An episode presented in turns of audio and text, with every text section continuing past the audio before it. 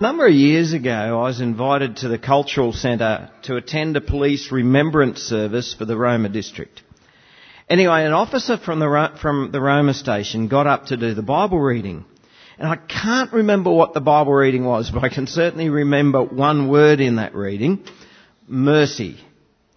Because he was reading along, very fluently, mind you, and he got to the word mercy, and he went, and he stopped. He went back and started the sentence again. He just couldn't get the word out. So he started the sentence again and read it all very fluently and got to and he stopped again. And he went back to the start of that sentence again and read the same sentence again. And he stumbled on that word again. And I think it was finally, I don't know if it's the third or the fourth time, finally he got out, mercy! I just felt so embarrassed for the poor man. But I also remembered thinking to myself, I hope this copper never pulls me up on the road. I'll get no mercy out of him. He can't even say the word. And it seems to me a lot of us can be like that. We have trouble getting the mercy out. We want to be merciful. We know we should be merciful. We want to act mercifully. We want to do this thing called mercy. But we just can't get it out. Selfishness gets in the way. Fear of awkwardness gets in the way. We try to be merciful, but we just can't get it out. Jesus said, "Blessed are the merciful, for they shall be shown mercy." He also told the parable of the unmerciful servant. A king forgave his servant of an enormous debt, a debt that could never possibly be paid back. It was like a national debt type size level debt. But that king forgave that servant of all of that debt. But then that servant, he went out and he found another servant who owed him a not insignificant sum of money, and he demanded that that other servant pay him back. And that servant, he pleaded for forgiveness. Please, please, I can't pay this debt back. Give me time. And he refused. And so he had him thrown into jail. And of course, when the king heard about it, he was furious about what this other servant had done to the first servant, what the first servant had done to the second servant. And he said, "You wicked servant, I forgave you of all that debt. Shouldn't you have had mercy on your fellow servant as I had mercy on you?" And in his anger, his master delivered him to the jailers until he should pay back all his debt. And it was a lesson on forgiveness. God has been merciful to us by forgiving our sins. Therefore, we must forgive others when they ask us for their forgiveness. And so it was a lesson on forgiveness. And as Jesus said, if you do not forgive others their trespasses, neither will your Father forgive your trespasses. You see, our God is a merciful God. We also must be like him. We also must be merciful. If we who have received mercy refuse to extend mercy, now I know that some people will argue with me because their theology won't allow for this, but biblically it's very clear on this. If we don't forgive others, if we don't extend mercy, our Heavenly Father withdraws his mercy for us. That's what the Bible says. Now, that's pretty tough teaching. Now, that's a scary thought. When you know how much you depend on the mercy of God, imagine if he was to withdraw that. Now, James is pretty clear here just how much we do depend on the mercy of God. If we break just one of the 10 Commandments at any time, we are lawbreakers. And therefore, we depend on the mercy of God for that forgiveness. So let's just do a little reality check here. I'm going to get you to put up your hand if you believe you depend on God's mercy for forgiveness. All right, put up your hand if you believe you depend on God's mercy for forgiveness. Yep, that's a pretty good reality check, isn't it? Of course we do. We all do. I do. You do. Our hearts have been filled with sin. Our actions have been acts of selfishness and pride and envy, of lust and anger and dishonour, of hatred and greed and faithlessness.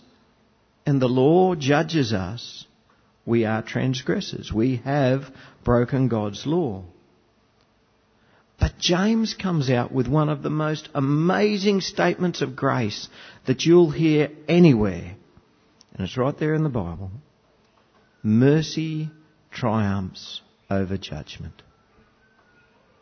Isn't that wonderful? Mercy triumphs over judgment. Let me explain this.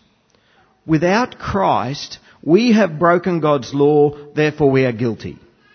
But mercy triumphs over judgment. In Christ, God's mercy is shown to us. God's mercy is poured out for all who will receive it. The old covenant used to be, well, still is, keep God's law. And when you break God's law, because none of us are perfect, you will break it. There was a whole religious ritual of purification and sacrifice for the atonement of sin. But Jesus fulfilled the old covenant by bringing in the new covenant. Jesus became the sacrifice. They once used to sacrifice animals, whereas Jesus became the once and for all sacrifice. Jesus atoned for our sins. That means he paid for them. He paid the penalty of them as he was crucified on the cross. And so James can now use a new phrase for us. He describes those who are in Christ as being under the law of liberty. All right? It used to be under the law of judgment, where we were, the judge would say, yep, you've done the wrong thing, therefore you're guilty. Whereas now we're under the law of liberty because Jesus has taken that penalty for us. But what does it really mean to be under the law of liberty? It could mean a lot of things, but in relation to mercy, it means that we first experience God's mercy, and so therefore we must be merciful. When you experience mercy, you're at liberty to pass it on, to share mercy with others, to give mercy. Because our Heavenly Father is merciful to us, as his children, we too must be merciful. And what is this thing that I'm talking about? Mercy. What is mercy? You know, we tend to think of mercy as having the power to destroy someone, to crush them, and probably be justified in doing it because they've been so horrible to us. But instead, we're very magnanimous and we let them off the hook. Or we might have the power to forgive someone. And so in our mercy we forgive them. And these examples are true. These are examples of mercy. But mercy is even more than that.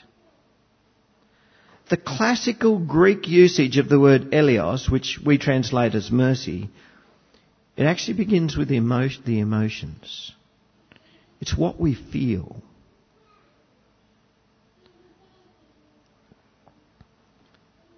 Mercy is when we come into contact with someone who has an affliction which has perhaps undeservedly come upon them. We feel for them. We feel empathy for them.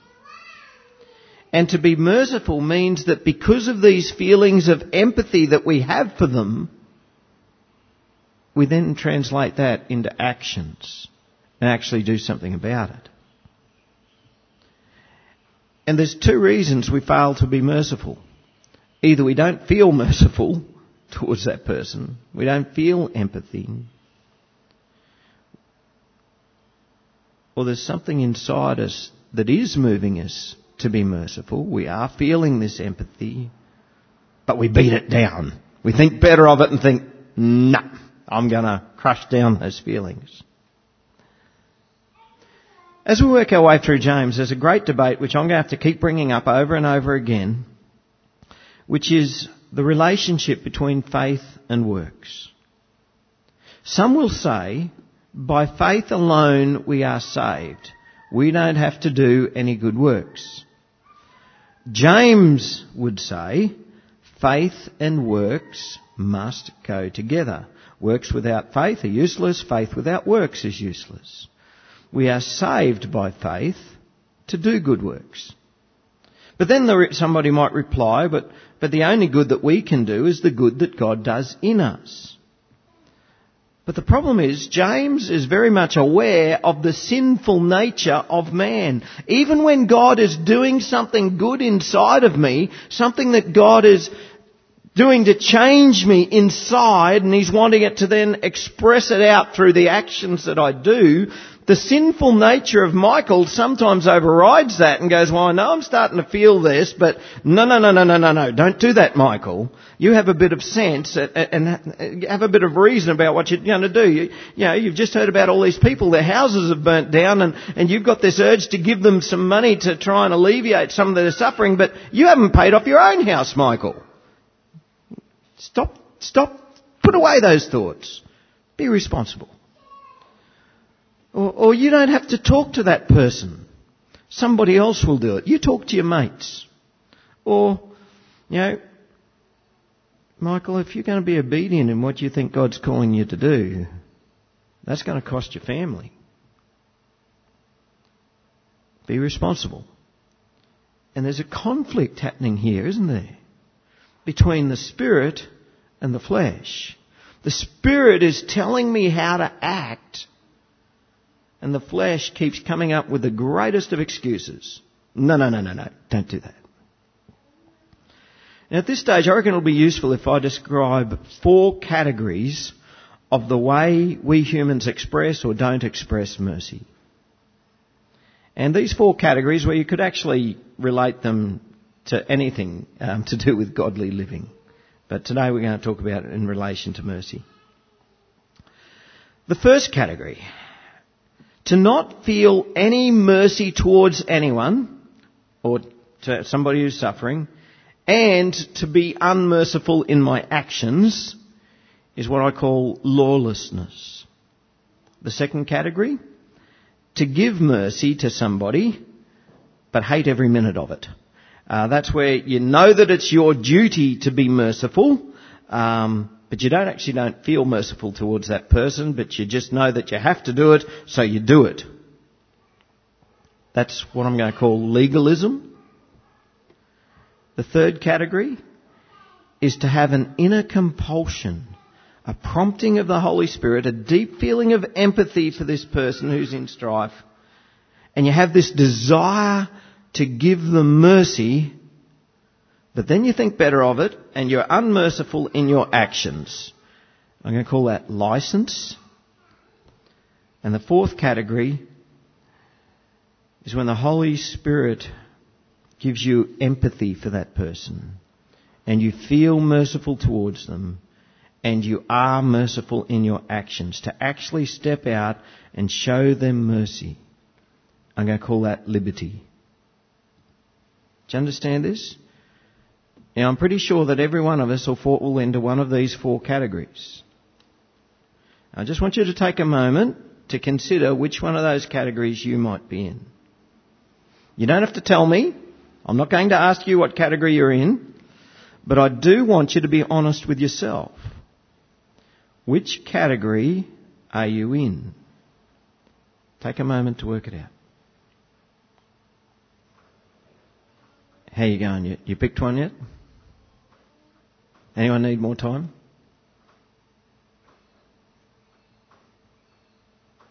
If you're sort of bordering between two, as long as you know that you're bordering between two, you just need to have an idea of what category you might be in. Now, of course, which category are we after? Number 4 is number 4, the liberty. That's correct, Alex. Yeah. So how do we get to category number 4 from where I am? If you're in category number 1, lawlessness, so you don't feel any mercy and you're not moved to mercy, you don't feel any empathy for the other person, and you do nothing to help them, this is going to cut deep, what I'm about to say. Because being unmerciful is sin. And you feel like sinning and you do sin. 1 John chapter 3 verse 4 says, "Everyone who makes a practice of sinning also practices lawlessness. Sin is lawlessness." You know that Jesus appeared in order to take away sins, and in him there is no sin. No one who abides in him keeps on sinning. No one who keeps on sinning has either seen him or known him. Little children, let no one deceive you. Whoever practices righteousness is righteous, as he is righteous. Whoever makes a practice of sinning is of the devil, for the devil has been sinning from the beginning. The reason the Son of God appeared was to destroy the works of the devil. No one born of God makes a practice of sinning, for God's seed abides in him, and he cannot keep on sinning because he has been born of God. By this it is evident who are the children of God and who are the children of the devil. Whoever does not practice righteousness is not of God, nor is the one who does not love his brother. That's some pretty tough words, isn't it? But it's also pretty important that we hear them. You know, sometimes we preachers, we like to skip out some of the hard bits of Scripture, and we sort of want to keep our congregations feeling nice and happy, but we can't do that. This is very confronting. If you feel that you're in category number 1, don't throw in the towel. The Lord wants, it talked about there about being born of God. We can't keep on sinning when we've been born of God. When you've been born again, when you've given your heart to Jesus, you can't go on like that. So if you feel you're in category 1, don't just throw in the towel. The Holy Spirit wants to do his work in you today. No one can come to the Father unless the Holy Spirit draws him. And you wouldn't be here today, you wouldn't be listening to this message unless the Holy Spirit was drawing you. And the Lord doesn't want any of us to be lost.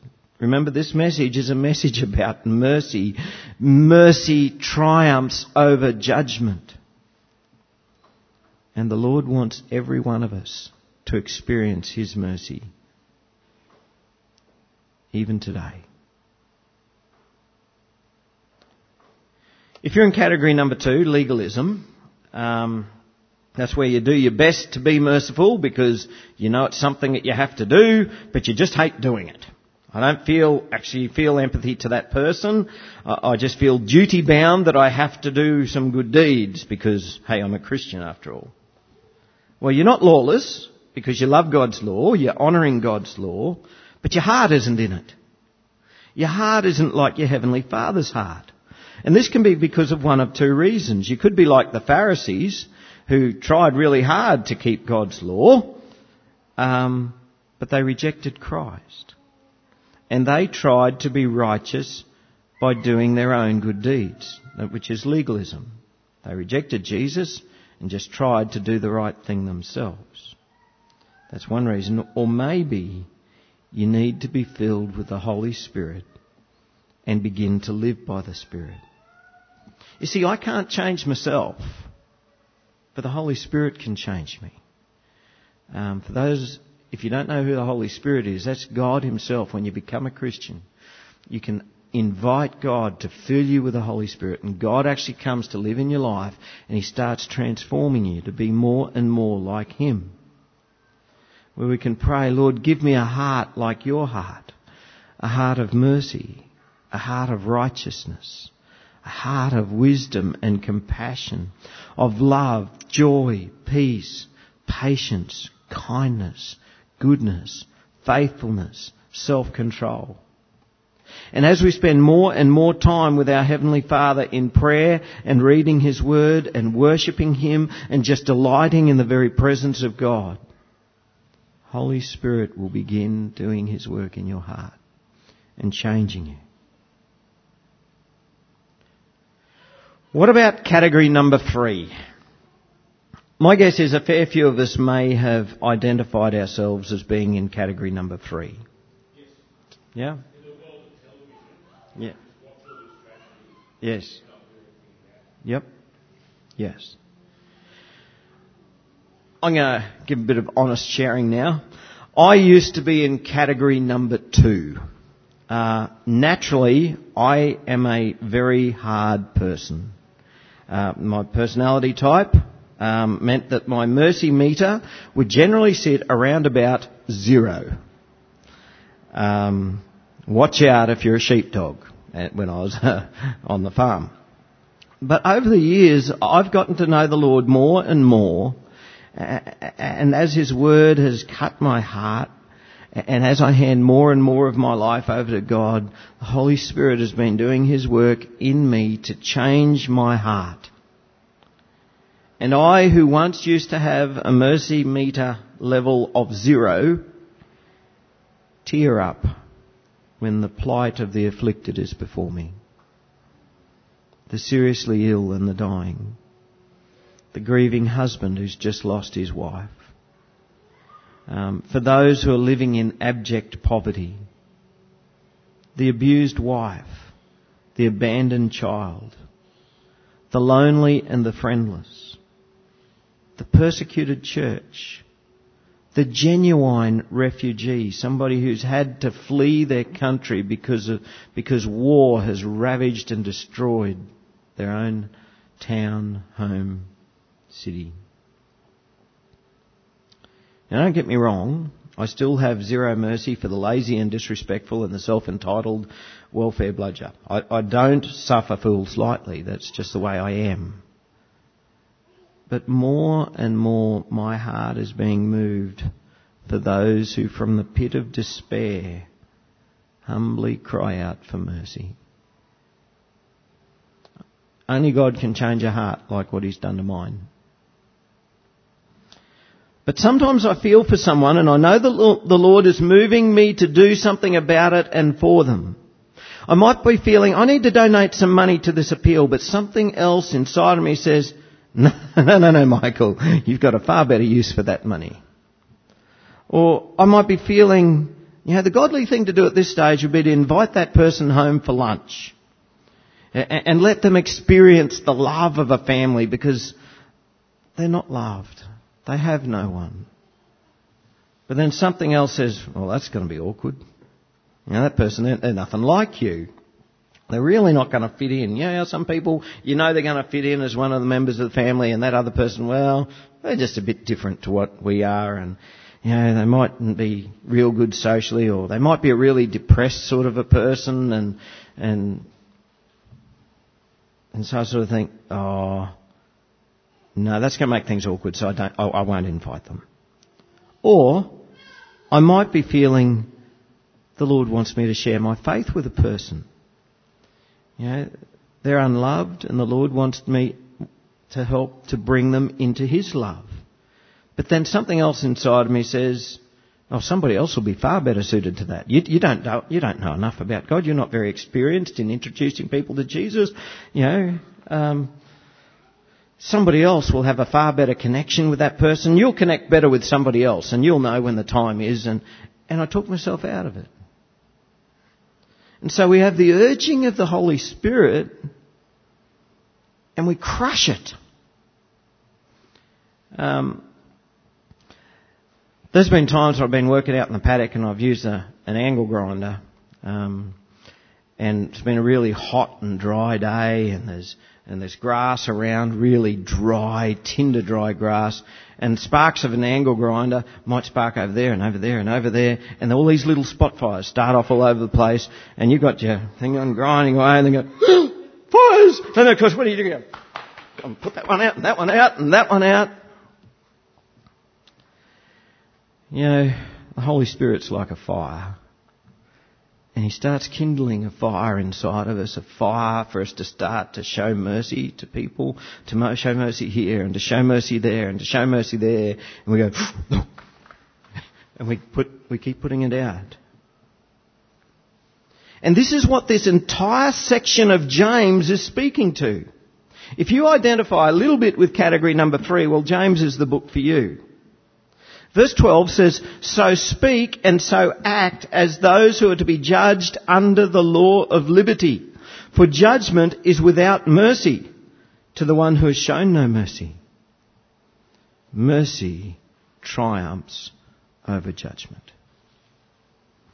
Stop crushing mercy. That's what he's saying. Go with it. Live it. Live the law of liberty. The Lord has shown you mercy. He's putting mercy in your heart. And what do? We crush it. Now, some of us, we sort of think, oh, if only, I know a few super spiritual people. It's like God's speaking to them all the time. You know what? Every time you have that little spark, that little flame, that's the Holy Spirit speaking to you. And sometimes we just wish that God would speak to us. Well, guess what? He is. We've just got to stop putting the gag in every time He speaks. The Lord has shown us mercy. He's put this mercy in our hearts. And the Lord does not give us endless mercy so that we can control it and meter it out in small doses that suit us and won't cost us, and then we can hide it whenever we don't want to show mercy. I have to stop my justification that I keep coming up with for being unmerciful. And so do you. And stop telling yourself that that's legalism. It's not legalism. This is the law of liberty. It's what living by the Spirit is all about. The Holy Spirit tells you inside what is the right thing to do. That is what we were promised would happen when the Holy Spirit comes. The law would be written on our hearts. You wouldn't have to read it in your Bible. Oh, I have to care for the poor. Because the Holy Spirit is telling you, oh, I have to care for the poor. To live by the Spirit is to be obedient to the Spirit. Now, what does it mean to be obedient to the Spirit? Well, doesn't mean we just do it in our hearts. It means we have to be obedient. We actually do it.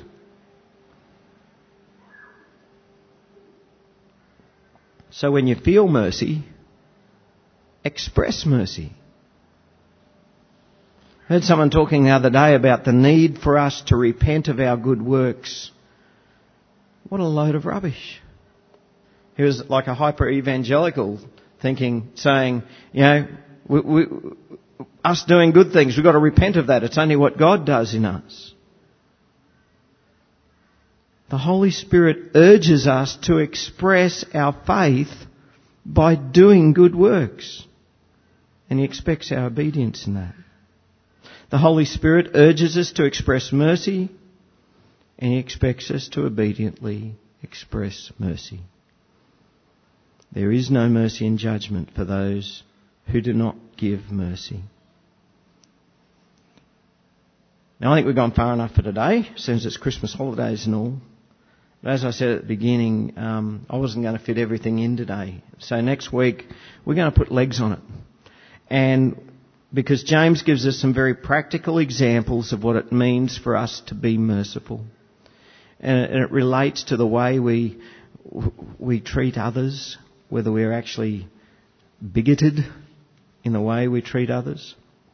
And he's going to give us more examples about how we relate to the poor versus the rich. This is not just an academic thing. It's not just what we feel inside. The Christian faith is a believing faith which is expressed in our actions. So next week we'll see the examples of this. Let's pray.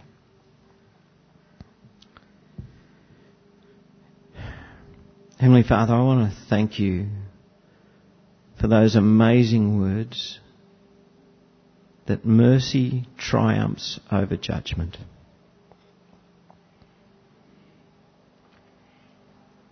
Lord, I want to thank You for Your mercy. You are indeed a merciful God.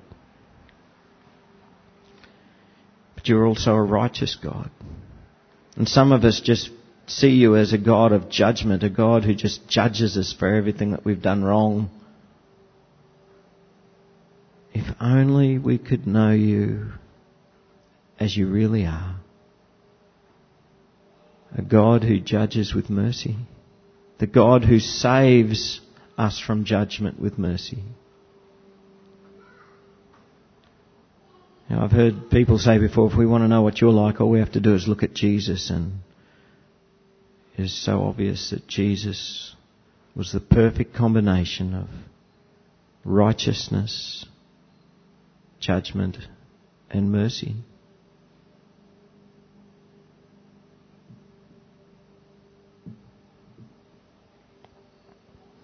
I think it's in one of the Psalms where it says that justice and mercy kiss. Where those two meet together. And that only works in you. So Lord, I want to thank you for your mercy. Thank you that our whole reason for getting together today is because of your mercy, so we can praise your name and share with one another what it means to be your disciples. Lord, I personally found this Bible reading very confronting.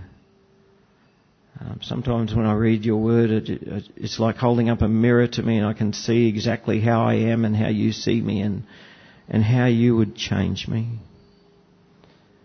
And Lord, we realise that your Holy Spirit speaks to us and urges us to be merciful. Father, forgive us for those times when we've had those inner urgings, but then we've just trampled them down and shut them off and go, no, that's not what I do. That's not what we do here. And we've come up with the greatest excuses. God, forgive us. Lord, just as your mercy triumphs over judgment, Lord, help us to be merciful. Help us to share this triumph of mercy. In Jesus' name. Amen.